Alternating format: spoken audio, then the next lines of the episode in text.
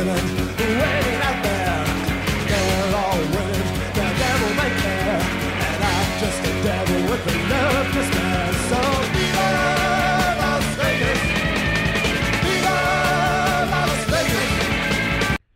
is the Sports Betting Preview Podcast from pregame.com for March 17th, 2009. I'm your host, RJ Bell, and we're broadcasting straight from the Las Vegas Strip. Each week, we talk about upcoming games and teach you how to handicap any game. I'm joined by Marco D'Angelo, bringing 29 years of handicapping expertise to the table, and Vegas Runner, a genuine Las Vegas professional bettor living on his winnings. This is a special week on the Sports Betting Preview Podcast. We're going to be looking at the first two rounds of NCAA March Madness, the big tournament, and we're going to have no shenanigans, no little side things. We're going to break down four games two in segment number one, two in segment number two, and then free picks in segment number three. And that's it. So let's get straight to it. Now, before we do, though, I guess not right straight to it, is we're going to have a breakaway podcast, how to handicap the NCAA tournament. It's going to be just talking theory, and that's available right now at pregamepodcast.com. Don't miss that. Okay, so talking about the specific games, we're going to start with Butler LSU. Who wants to start? Go ahead, VR, take it. Well, I'll take you, both of these teams have not been playing well down the stretch. I mean, it, it, when you look at LSU, they played their best ball January and February, and even Butler, I think, was playing better earlier than they are heading into March Madness. For myself, when I looked at this Butler team, I really expected them to have a better year next season. Um, when you look at their best players and you see that they're freshmen and sophomores, it, it tells me that the future's real bright for Butler, especially since that's not the kind of school that sends a lot of players to the pros. So I was a little surprised that they even had such a great year. Look at an LSU, you know them, they're going to like the run. So I think in this game, what LSU is going to definitely have to do is get a lead. Because if you don't get a lead on Butler, Butler's going to grind you to death like they do year in and year out. And when you look at Butler, this team just plays so relaxed. I, I really like their coach. But like I said, I really think it's going to come down to tempo. Who's going to dictate the tempo? We know LSU's going to run. You know Butler's going to want to slow it down. That's why there's a low point spread in this one. It's eight versus nine. It's a great game, I think. Okay, so let's set that game up, and we'll be doing this for each of the games. Is LSU the eight seed is minus two and a half, Butler the nine seed. Now, historically, one of the things I do, and Vegas Runner and Marco will be dominating this analysis here, being the expert handicappers that they are, is I'll help you a little bit with the brackets and the numbers and, and what it all means. Historically, and this is since 1985, the nine seeds have won 54% of the time which doesn't, you know, over the course of I think it's 96 games, that's a, that's pretty significant. And I think it's a sign maybe of the nine seed feeling like the underdog and having the advantages. That's not ATS, that's straight up. So, all right, Marco, what do you think of this game? Well, that's a good point to start with, with you saying about the eight and nine seed. I mean, in theory, this is the coin flip game. I mean, if you got 16 seeds, the eight nine is going to be the coin flip game. What I'm looking at here with Butler is really LSU comes from the power conference of the SEC, but for mid majors, Butler's made the biggest name for themselves. Them and I would say Gonzaga over the last few years have made some noise with uh, the success they've had from a smaller conference. The one thing that stood out to me in this game when I looked at it is LSU, is VR noted, was doing very well early in the year, but they stumbled down the stretch. LSU lost three of their last four games, but the glaring number in those losses, all four of their final games, they shot below 40% from the field. Now, you can look at that two ways. You can say you got a cold shooting team coming into this game, or you can say, you know, can they shoot any worse? There's only, you know, they can only improve from there. The thing is tempo. That is a good point that VR brought out. And if you have a cold shooting team, tempo is a factor. If this game goes into a half court game, you need to be able to shoot from the floor because you're going to be ending up with a lot of outside shots. Butler's going to make you pass the ball three or four times on each possession to get that open shot. Whereas if LSU dictates the tempo, you're going to get the higher percentage shots where, you know, you're coming down the floor in transition and you're going to get layups or, you know, kickouts to wide open threes. But looking at the scoring of LSU in the last four games, they've scored 67, 53, 67, 57, which means their opponents have been dictating the tempo on them and they're not getting those outside shots to fall. So if you can handicap the tempo here, I say you have the winner in the game. Okay, so question is oftentimes a basic question that's asked by a newbie better is what do you think of parlays? And usually my answer is that if you're just betting for fun or or there's no correlation, parlays are fine, though the juice is a little higher. But if you have a correlated parlay, you have a big advantage. And that is a correlated parlay is if one thing happens in the sec in the first game, there's a better chance something's going to happen in the second game. So, do, is there a possibility here to say, okay, based upon the tempo, I like one team or I like the other team, and if so, I'm going to play it with the over or with the under based upon the team that you like. I, I think you you got something there, RJ, because definitely for Butler to win this game, they're going to have to do it with defense. We all know going into the tournament, the teams that play defense do the best, and especially the teams that are able to play defense on the road. That's the biggest key. And when I look at Butler, I found that they were the fourth best defensive road team in all of the NCAA. And you're talking about sophomores and freshmen doing that. So playing in Greensboro, I think it'll be more of an LSU crowd, but I don't think that's going to bother them. So I think RJ has a point there. If you're going to back Butler, you're going to back them because you're expecting their defense to be able to slow down the pace, not allow LSU to run like they want to do, get up and down the court quickly. So it'll have to be a low scoring game if you're going to back Butler. On the opposite end of the spectrum, for LSU to beat Butler, they're going to have to get through that defense and they're going to have to make them force Butler to run with them up and down the court. And if you're going to back LSU, you're going to look more towards a higher scoring game, I think. And I think that's an interesting concept, the correlated parlay. Marco, what do you think? I agree absolutely. Uh, the thing of it is, is you know you pick the point spread winner and tie both of them up, you know, in the parlay. Um, I like. I'm not a parlay person. Period. Um, I've always been. I'm a grinder. I'm going to play my games, all my flat bets, and I'm looking for the edge. You know, I'm happy if I make one unit a day and those add up. You know, at the end of the month, you make a unit a day, you made 30 units. That's a big profit. That's a big profit for 12 months. All right, so let's move on. The second matchup in the first segment we'll be talking about is Memphis, the two seed, against Cal State State Northridge, the 15 seed. Memphis is laying 19 and a half. Now, Marco's been on Memphis. He talked about in the podcast a few weeks ago, and he actually did a, a blog post on it recently. You can see that at pregameblogs.com, or you can just go to pregame.com and click blogs. Marco, kick us off. Well, this Memphis team is absolutely what I uh, said in my blog. They're the Rodney Dangerfield of college basketball. This team has not gotten any respect at all this year, and, and I just don't understand why. You have a team in uh, Memphis that's got the nation's longest winning streak. They've won 25 games in a row. They weren't able to leapfrog the teams to get into the number one position down the stretch when the top four teams kept bouncing around between Pitt, Connecticut, North Carolina, Oklahoma. They just kept exchanging the number one position, and all Memphis kept doing was winning and was locked in behind them. I look for the Memphis team to be on a mission in this tournament. They finished runner up to the national championship last year. Uh, really should have won the game, but lost the game because of foul shots down the stretch. They had the lead the entire game and blew it in the final minute of the game. Look for them with their defense, and this is the point that I another point I brought out in the blog was they've held 11 of their last 12 opponents to under 40% shooting. You hold a team to under 40%, you're going to win. They've held 9 of their last 12 opponents to under 50 points.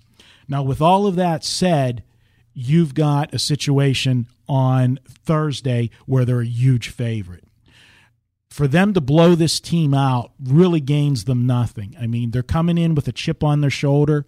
I understand that. But if they're going to have one game where they coast a little bit, this is the game. And you got to be careful with these big spreads in this first round game because, you know, this is not a sprint, it's a marathon. They got to win you know, continue to win to advance. There's no polls. You just got to win by one. And coaches don't want to embarrass people in this sport, unlike in college football. And, you know, I, I hate the college football format where coaches are forced to run up the scores. It's just not sportsmanship. So you will get a lot of situations where you can get a backdoor cover with one of these big dogs. So you're saying that you're not sure about this game and the position of laying almost 20 but you think Memphis is a, a, team to look to play on throughout the tournament. Absolutely. And one other stat that I'll point out with Memphis the last 17 games of the season, they're 13 and 4 against the spread. So Vegas has not given them the proper due as well, just like the NCAA committee making them a number 2 seed where I really feel they deserved a number 1. The point is of the four losses they had, two of them is when they were 23 point favorites. So those are like the only times that they really didn't roll over a team covering the spread is when they were big. Calipari took the you know the foot off the gas pedal.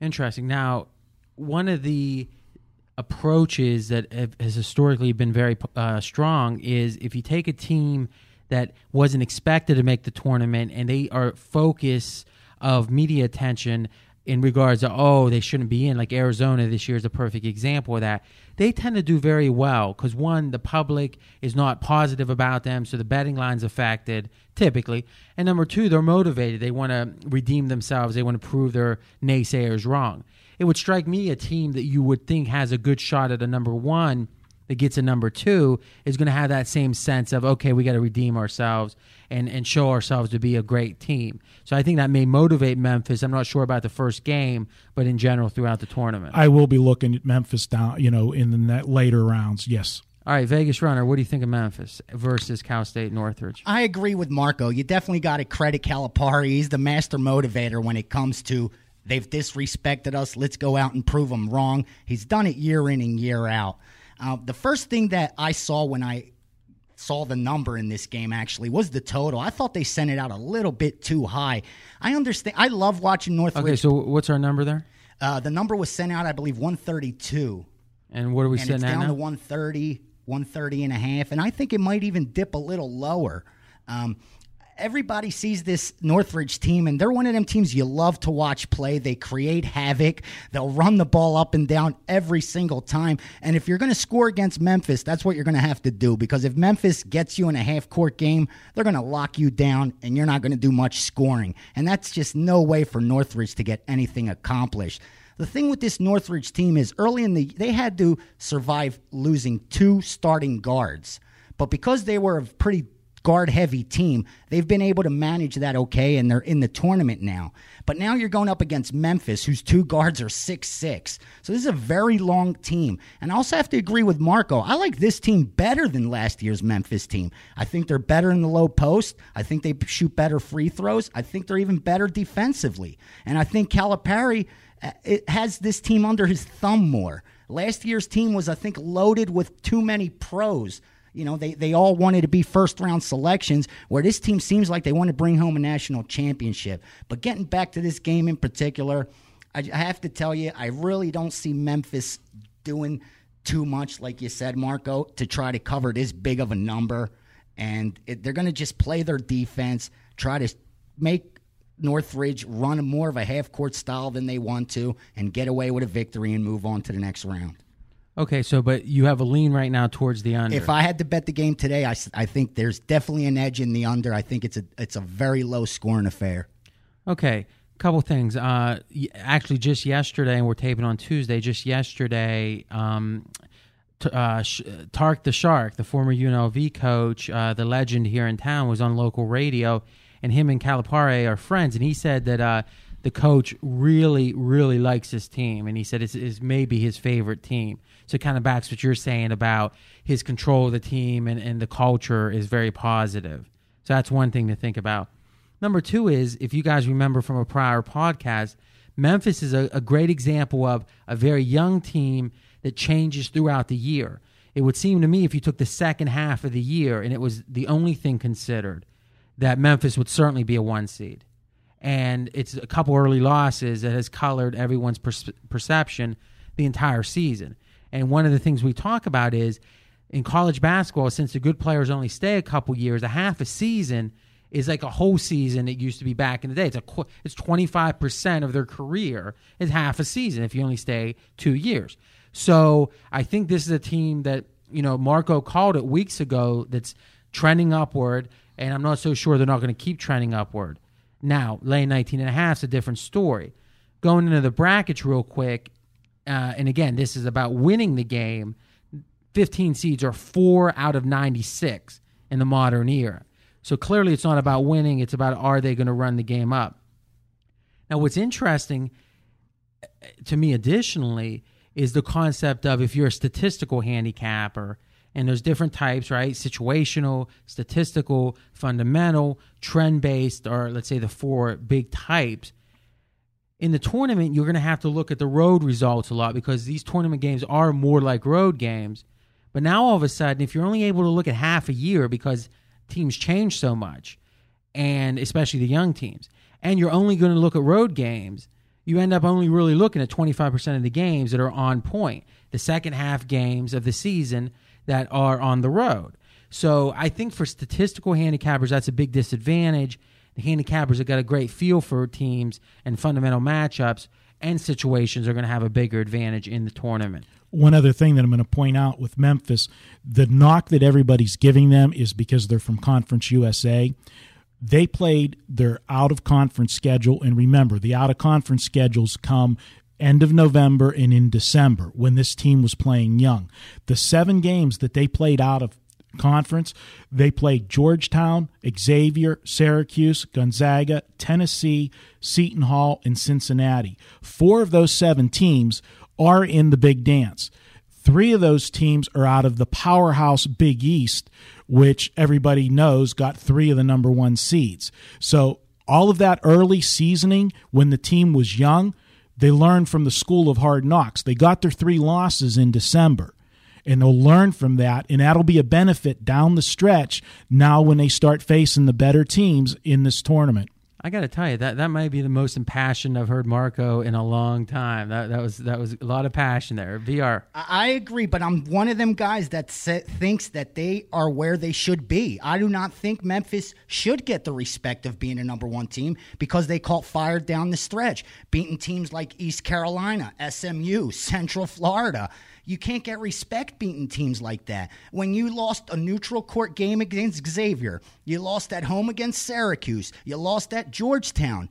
How can you put this team number one when their resume shows blowouts against Central Florida? You know, they brag about beating Tulsa.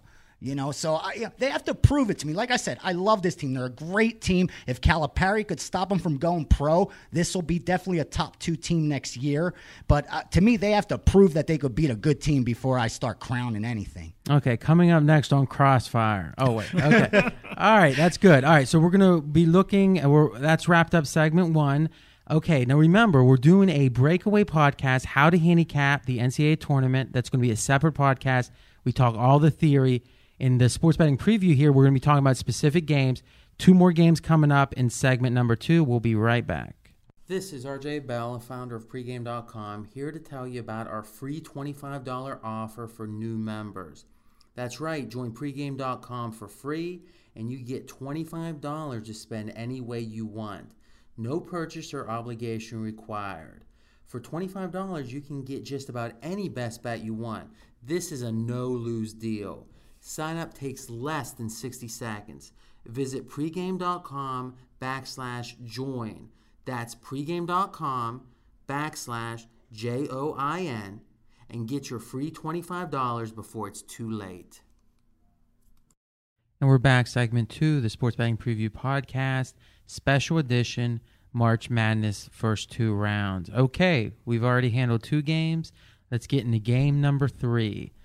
My um, favorite school, the one I graduated from, the Ohio State University, eight seed, laying three points to Siena.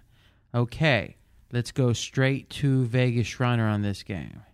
Wow. Uh, strangely enough, when this number came out, I was a little surprised until I stopped and realized that Ohio State has a huge home court edge in this one.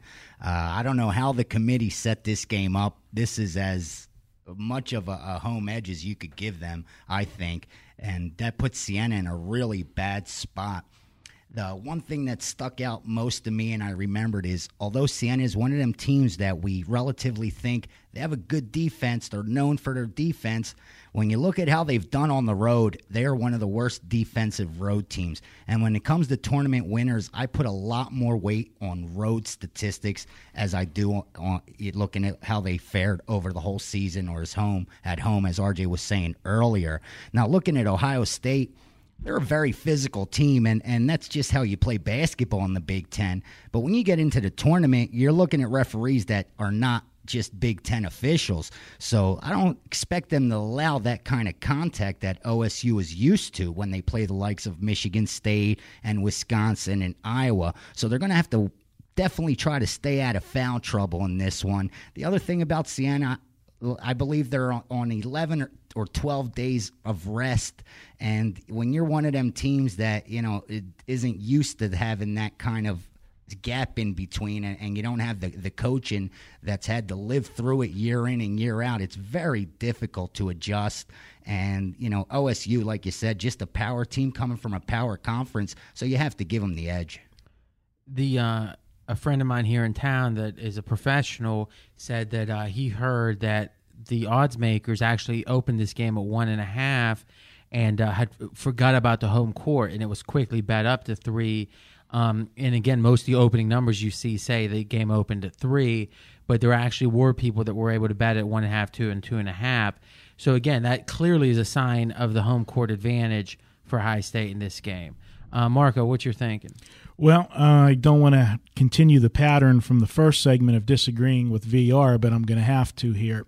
And uh, the only thing that I'm going to agree with that VR said in that segment was about the layoff. And I uh, talked for a while. You did talk for a while, so I, I, disagree with, with, So I disagree with a lot of it. And what I'm going to start with, uh, the layoff is going to be a factor, uh, but Ohio State First, I'm going to say, you know, you mentioned a power conference.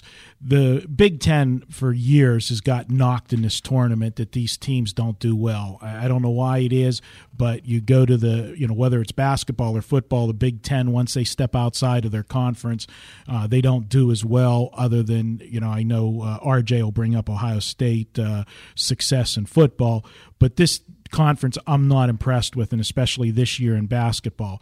The other point that I'm going to bring out Siena is one of these small schools that come out of the, you know these New York conferences.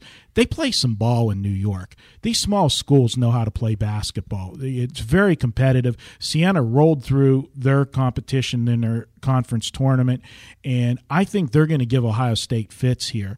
And with everything you guys said about where it's at, power conference, everything else, I got to say they made this line basically pick the winner.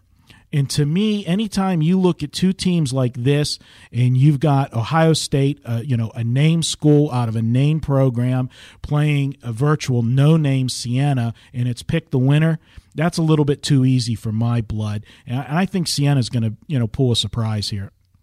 Okay, and, and clearly, again, we have the nine seed historically is fifty four percent coming into play. Now, one other thing to think about, I agree with Vegas Runner, is the referees in the Big Ten uh, are used to the physical play, and it's going to be random in regards to what referees these Big Ten teams see. And it may be a situation where you want to look at the second half in these games. Is if the game is being called uh, ticky tack, you want to maybe fade the Big Ten in the second half, and if it's being uh, called uh, loosely, and they they're letting them play, then you maybe look to back the Big Ten in the second half, and and that's really when there's a factor that you're going to see early in the game that's going to dictate the game. Why not play the second half? And and uh, Vegas Runner, what do you think of that, or anything else? Yeah, I, I totally agree, and and I agree with what Marco said. I'm one of them that also I don't believe the Big Ten is very good this year in basketball, but I just think in this matchup you have to give Ohio State the edge any way you look at it. If you look at every eight versus nine on the on the schedule, it's around a two point spread. and here you're looking at four. So it's right because they're not playing at home. If they were playing at home, it would be around five or six. But since they're playing close to home, you this know, it's game, four. this game actually um, opened up. Like I said, low went up fairly quickly. Was three and a half on Sunday night, and now it's down to three most places at yeah, this point. That that's the because they're realizing Ohio. Although Ohio State is playing in Dayton and it's like home, you know, uh, people. this Siena team has gotten respect. I don't think they're one of them. You know, they are the small conference school, but I don't think they're an unknown. And I think their big problem is going to be is what happens if Ohio State decides to run with Siena. Now you can actually see all the opening numbers and the current lines at six different locations at pregamelines.com, or you go straight to pregame.com and click lines and odds. One other point on this game, and I don't know how you feel about this VR, but Ohio State was a team that uh, made the run to the championship game in their conference tournament. When that conference tournament started, not many people put Ohio State in the championship game. And when a team goes deep like that uh, and then ends up losing the conference championship, I think there's got to be a little bit of a natural letdown. Uh, even though we're going to the big dance, it's human nature. They played four games, whatever, to run to the championship game. Uh, that's another factor where Siena won their conference uh, tournament to get here, and I look for the momentum to continue. And Ohio State's a relatively young team. I mean, you don't see they're not led by juniors and seniors. So uh, on the experience, I do. I give Siena the, the edge there, but I just think where they're playing, it, it just it's tough to beat a team playing that close to home. I, Mark, I want to drill down with what you said because, from to my ears, you said something that was contradictory. You said Ohio State had a surprisingly good run, and thus, you know, losing in the championship game, there may be a letdown off of the good run. Siena had a run to win the tournament, and you said the momentum would continue. What's the difference? See, that's um, actually that's a big theory of mine. Most betters look at games and they think that when somebody has a good game and they played well in a big game, that they're in a bounce back mode. I think when you lose a big game and that it's a negative, it's almost like being drunk and having a, a hangover. Okay, so you're saying game. you're saying the letdown stemmed from not the good run, but from the loss. from getting that far and getting close to hoisting the, the trophy and losing, yes. Where Siena winning is going to build on their momentum. personally, and again, there's a lot. That's the beauty of sports betting. If everyone saw things the same way, it'd be hard to. It'd be hard for any, everyone to be betting the same games. The lines makers would adjust accordingly. To me, the only time you have a letdown in the tournament. Uh, in the first round or any round really is when a team is such a big favor that they don't have to play hard to win it'd be hard to imagine you have, as you said, almost a pick 'em game in a high state come in anything, especially with the home crowd, anything except with full motivation. But again, that's that distinction between my perspe- perspective and Marco's is what what makes sports betting so fun. Okay, so we're going to be moving on to our second game in segment two here. First, let's talk about segment three. We're going to be talking free picks, free picks, free picks in segment three, and uh, the streaks continue. Amazing streaks, and uh, we'll be talking about that in segment three. Now, the last matchup we're going to be breaking down number six seed Marquette laying four and a half against Utah State. Okay, Marco. Well, this is one of those ones where I'm going to look at and I'm going to be, you know, thinking outside the box. And Marquette is a team that down the stretch was horrible. They lost five of their last six down the stretch. And many people could probably question did they deserve to be in here? Yeah, they had I think it was 24 wins on the season. I think they were 24 and 9. And but people say, "What have you done for me lately?" And if you look at them in the last, you know, half of the season, this team was mediocre at best. So, so jumping in, you've actually heard people say a six seed shouldn't even have made the tournament. Well, why are they so high with the way they finished? All right, so that's the question. That's the question. The other point is they're coming from the, the Big East, which absolutely is, you know, Kristen, the the best conference uh, ever. I think. When have can any of you guys remember when three teams were number one seed out of the same conference? I can't. I don't know if you guys can or not. So really, we're back to Memphis now at this point. No, we're not. We're not back to Memphis, but I'm gonna I'm gonna back Marquette here because they are getting a little bit of bad talk that you know the way they stumbled, you know, did they deserve to be where they're at? And it's almost a prelude to what you said about, you know, Arizona, where people actually say you don't even belong in the tournament. Here's a team that I don't think belongs as high as they are. In the early numbers I saw, this line's, you know, settled at four and a half, but I saw some first numbers of six on this game, and he immediately went down. People wanting um, Utah State. I mean, Utah State's a good ball club. They did everything that they needed to do. They're coming out of a small conference, and people want them. Where normally people are knocking the small conferences, but here they want to step in front of Marquette. So when you want to step in front of a quality program, a quality conference, that's when I'm going to go ahead and, and buck the grain, and, and I'll take Marquette. And to me, this falls straight into one of your pet concepts which is injuries. Is once there's an injury, usually the team will have uh, a real good game or two because they're all rallying behind the concept of hey, we can still win. Then the fatigue factor or the the stress of having to do more than they're used to comes in, and then there's a downturn, and then finally the team settles in and and, and gains some um, mo- not necessarily momentum, but they, they integrate themselves into the offense and defense the way that they're playing with the current uh, the, the, the current lineup, and they play even better. So I would ask you, Marco, is do you look at this Marquette team as potentially trending upwards because they did hit a valley based upon the big injury?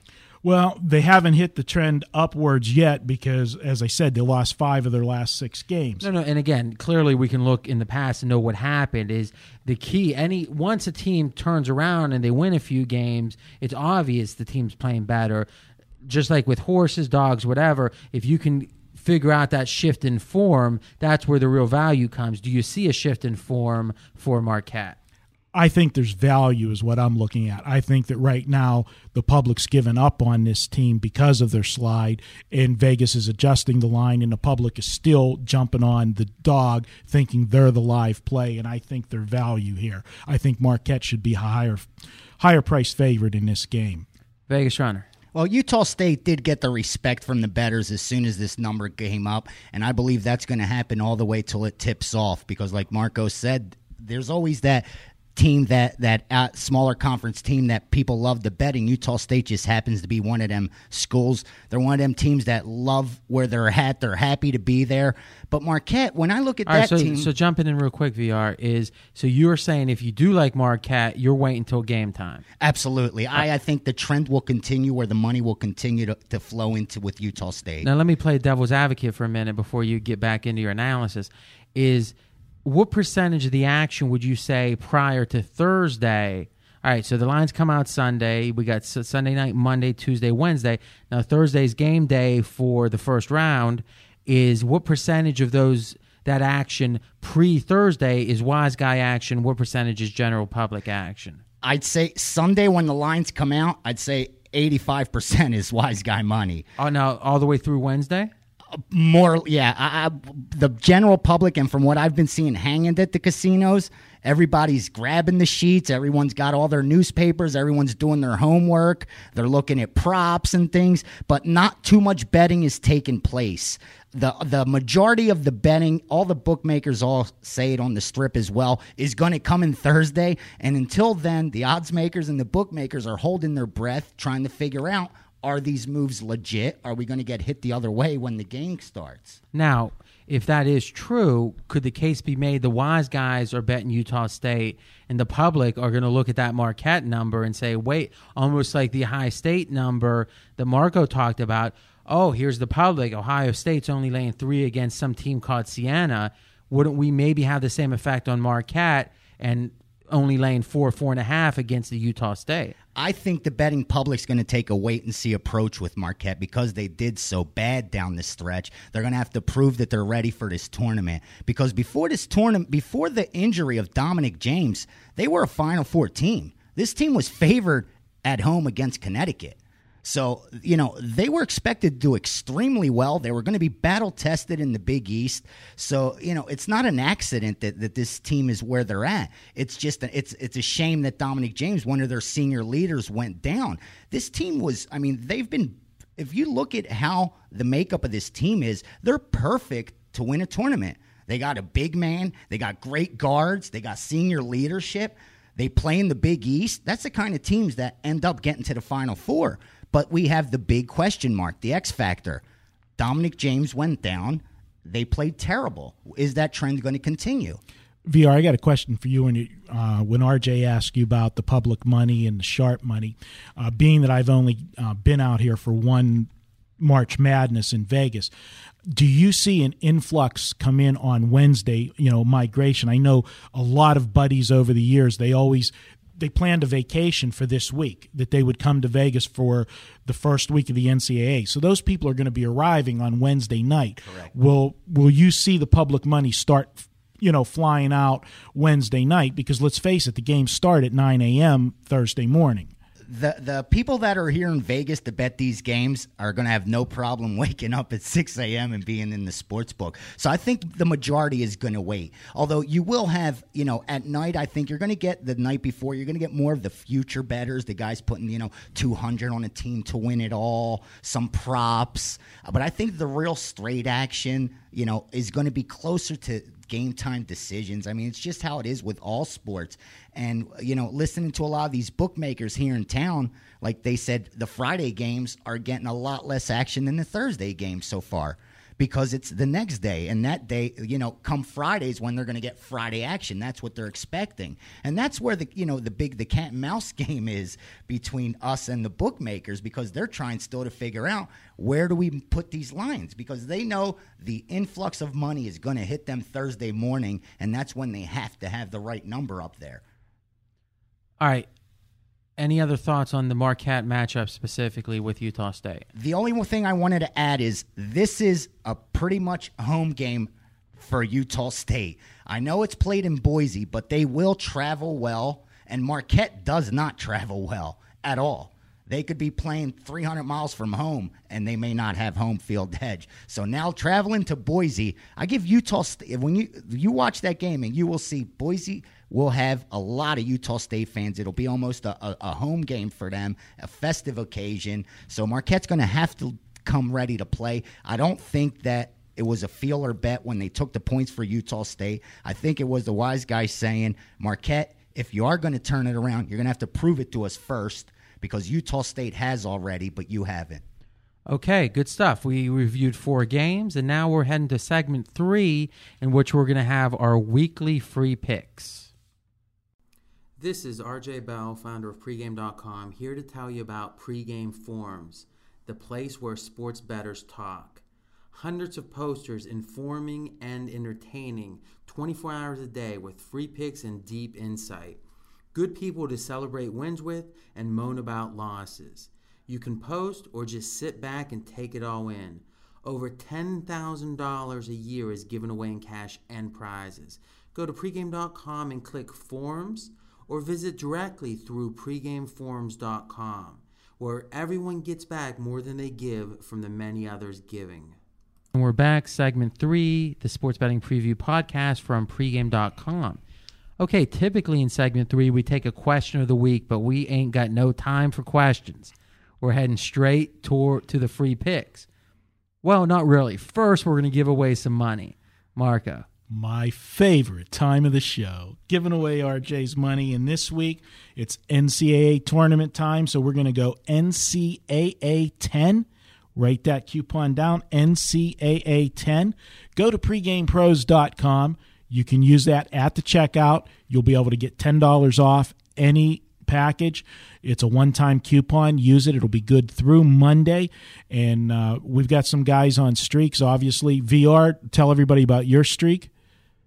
I've been doing pretty good, Marco. Basketball's been good to me. NBA and especially college. I came out of the conference tournaments really hot and uh, expected to roll over into March Madness. Year in and year out, I really looked forward to March. It's like you walk into it expecting to win and, and Oh no no no! I'm sorry. I was just going to jump in VR and say I actually was looking at your numbers today, and I think 65 percent in the conference tournaments, 62 percent last year in the NCAA's, and here's the number that really blew my mind: 13 and one in the last 14 best bets, four stars and above. Yeah, and, and that's what I love to do, and that's what I was explaining to my clients. What I wanted to do is on, spend the first two weeks of March building as much of a bankroll for them as I could, because I know when the madness starts, that's when I like to unleash the bombs, like I call them, and I think I have the biggest edge of the season during the madness. So that's of course when I'm going to want to unleash the more most four and five star bets. And to do that, you need a bankroll. So I did what I could to help my guys build their bankrolls for two weeks. Now it's time to put it to work. And here's the thing: you guys may any uh, regular listener is going to know that one of my concepts is 57% is the best you can do long term. And the difference between 57 and 50 is what makes the difference between a professional that makes a living versus a guy that loses betting. But here's the thing if you're hitting 57, you only have to go up about seven points to get to 63. I think that's right. Oh, wait, no, 64, right? So you only got to go up seven points to get to a 64. If you're hitting 50, you go up seven points, you're 57. Now, what's the seven points? That's just a random amount that during a hot streak you might go up, and during a cold streak you might go down. So, really, if you think about it, let's say that the variation is 10 points. Well, if you're normally 57, when you're really hot, you're going to be 67. When you're really cold, you're going to be 47. And, and that's usually what the best betters. The best betters, for example, Stan Sharp had a, a cold streak over the course of, let's say, six weeks. He's hot now again, but over um, and Marco, you know, you being friends with him, you follow that very closely. But even during his cold streak, if you looked at any length of time, he was just a little bit below 500. Uh, you could slice and dice a losing streak and find worse than that. But then when you get the guys really hot, they're going to get up to 67. But the question is, where are you on average? In Vegas Runner, you're a 57% guy, you're a true professional. But when you're hot like you are now, you can get up into those 60s. And that's something that sounds like the old 80s TV shows where everyone's 13 and 1, but you're 13 and 1 legitimately and, and in the zone. And the key is being able to maintain it, RJ. You're absolutely right. And, you know, being a winning sports better, you, you aim for 57%, but sometimes you're in them 60s and being able to carry it for month, two months, sometimes a little further, you could really do some damage. Okay, now we got the coupon out. We talked about VR's hot, and um, and actually he's so hot we wanted to take a little bit of time with that. Marco, who else is hot? Well, he's not here this week. Stephen uh, couldn't make it, but Ste Steven Nover. Steven Nover, 22 and 5 with his NBA plays on the current run. So I know everybody's attention right now is on college basketball, but guys, you got to remember that the focus is on college basketball. In Vegas might not be putting enough time in the NBA right now, knowing that all the action's coming in on college. And a guy like Steven Nover, this is the time to really ride a hot streak like that when that's what he specializes in.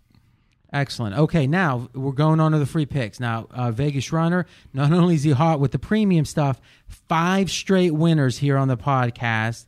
And this week you're going for your sixth straight winner. going for six straight. And like I said, all what I love the most is that we all take the free picks so seriously on the podcast. It's like our own little contest here. So I highly recommend everyone listening to take these plays seriously because we really do.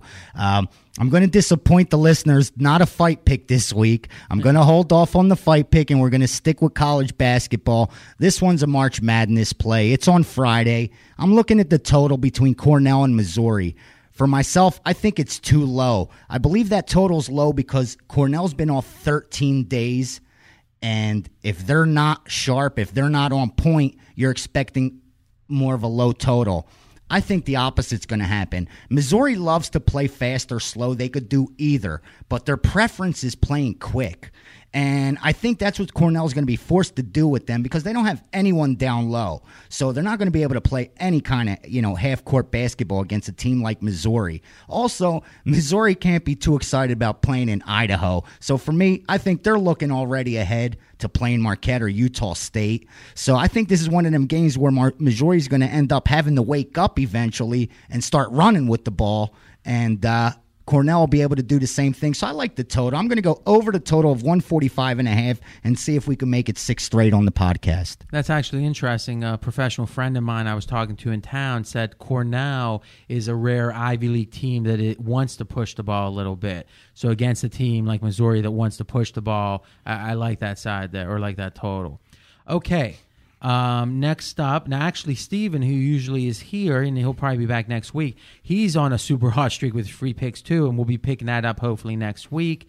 Marco, you're coming up the uh, rear right now amongst the experts. You're four and one on your uh, free picks. Shameful. Wow, I tell you what, I'm like the ugly red-headed stepchild. Well, the here. nice the nice thing about me is I usually give futures, so when I win, I can talk about it, and when not, Just, everyone forgot about we it by then anyway. play. Remember, I actually had Marquette to win the NCAA finals here about six weeks ago before the injury, so I will take uh, claim that. So Okay, so you're like giving the excuse already. it's already there. Yeah. Yeah. Okay. Well, Hey, thanks. well, that's the, the risk of futures. Yes, exactly. Okay. Well, yeah, we're four and one with the free picks, and we're going to try to make it five and one this week. Uh, as far as my phone service, real quick, uh, on, on the website, we're doing uh, real well. Not in uh, VR uh, stratosphere, but uh, it's hard to say that uh, 11 and 4 with our daily top play. Uh, I'm, I'm bringing up the rear, but I am. We've had seven winning days out of the last eight, and uh, so we're going to look to continue that. I'm going to look to a game on, I believe they're playing Friday, and it's the Syracuse Stephen uh, F. Austin game. And this is a situation where you had Syracuse last week, just an unbelievable Big East tournament. What they did in the six overtime game with Connecticut, then turn around and come back and play an overtime game the very next night. Now, after they played that six overtime game, the world couldn't get enough of West Virginia the next day. And I liked West Virginia in that game. And my thinking was, this is something that never happened before. When when was the last time we had a six overtime game? Vegas knew the public was going to come one way. They didn't know how much to account for the six overtime, you know, to penalize, you know, people that wanted to bet against Syracuse. And I thought the line was overinflated. And the factor that people excused in that game was Pitt played or West Virginia played Pitt, their biggest rival, the game before. So there was line value. We got the win there. Now I'm going to turn the table. They've had a few days to calm down. They ran it all the way to the championship game, and they just ran out of gas in the second half against Louisville. Louisville, a number one seed. The public is going to look at this game to me and say Syracuse now has had five days to rest up. They saw all of that. They put it already on ESPN Classic, uh, the Syracuse Connecticut game. They're going to think the Syracuse team is now going to roll in this game. And I think you're going to see the effects now from that Big East tournament. And I'm going to go with Stephen F. Austin. I think they have the type of team that can frustrate Syracuse. Syracuse can win this game and not cover very easily. I'm going to take the inflated line. I'm Going to take Stephen F. Austin. I look for this game to be like a three to five point game down to the wire. Okay, okay. Now, my free pick is I'm actually going with the future, and uh, I've been actually on a hot streak. I'll keep it short. Is um, we were on a 20 and eight run last week, and uh, in the tournament, then I actually lost my conference game of the year on Sunday. So I feel good. I feel uh, plugged in. I got my network of sources, so I'm feeling good. Now, on the future, I'm going to go with the Pitt Panthers to to win the tournament. One thing uh, I've been doing a lot of press, and one of the things I've been talking about is the champion has been a four seed or higher for 20 straight years. So really, there's only about 16 teams that that have any chance to win it if you go by history. Now, what I want to do is find a really good team the public's not in love with. So you see North Carolina, and you think, all right, this team's in love, or or this is a team that the public's in love with. I look at Pitt as as good as North Carolina. The odds makers here in town say Pitt would be favored against any team in the country other than North Carolina. And I think that you're getting both a great team the public's not in love with yet, with Pitt on the future. Now, a couple things to close that's kind of interesting is some of the other analysis I've been doing is talking to the odds makers and the, the wise guys here in town is the worst team in the tournament they're saying other than uh, the automatic bids is Dayton. Even though they're an 11 seed and there's the different 12 seeds out there, they're saying Dayton's the worst team. And there's literally seven or eight teams that didn't make the tournament that would be favored over them. On the flip side, Wisconsin's a team that a lot of people are questioning even being in the tournament. They'd be favored against any team not in the tournament. So this Wisconsin team might be a little bit better than we think, though there is that Big Ten issue that we've been talking about. Couple other things. Two really big line moves this week. UCLA opened up minus 10, went down to minus 7, and that's the biggest line move. Illinois opened up at 6 uh, against Western Kentucky, moved down to minus 4. Last point three lower seeds are favored. Arizona as a 12 seed is favored over Utah. USC as a 10 seed is favored over BC, Boston College. And Tennessee as a 9 is favored over Oklahoma State. So a few things I've been doing press on. You can check all that stuff out at pregameblogs.com or you go to pregame.com and click blogs. And remember, we're going to have a How to Handicap podcast talking about the NCAA tournament. And that's going to be available. And in fact, it's available right now at pregamepodcast.com. We'll be back next Tuesday, where each week with the sports betting preview, we talk about upcoming games and teach you how to handicap any game. Talk to you next week.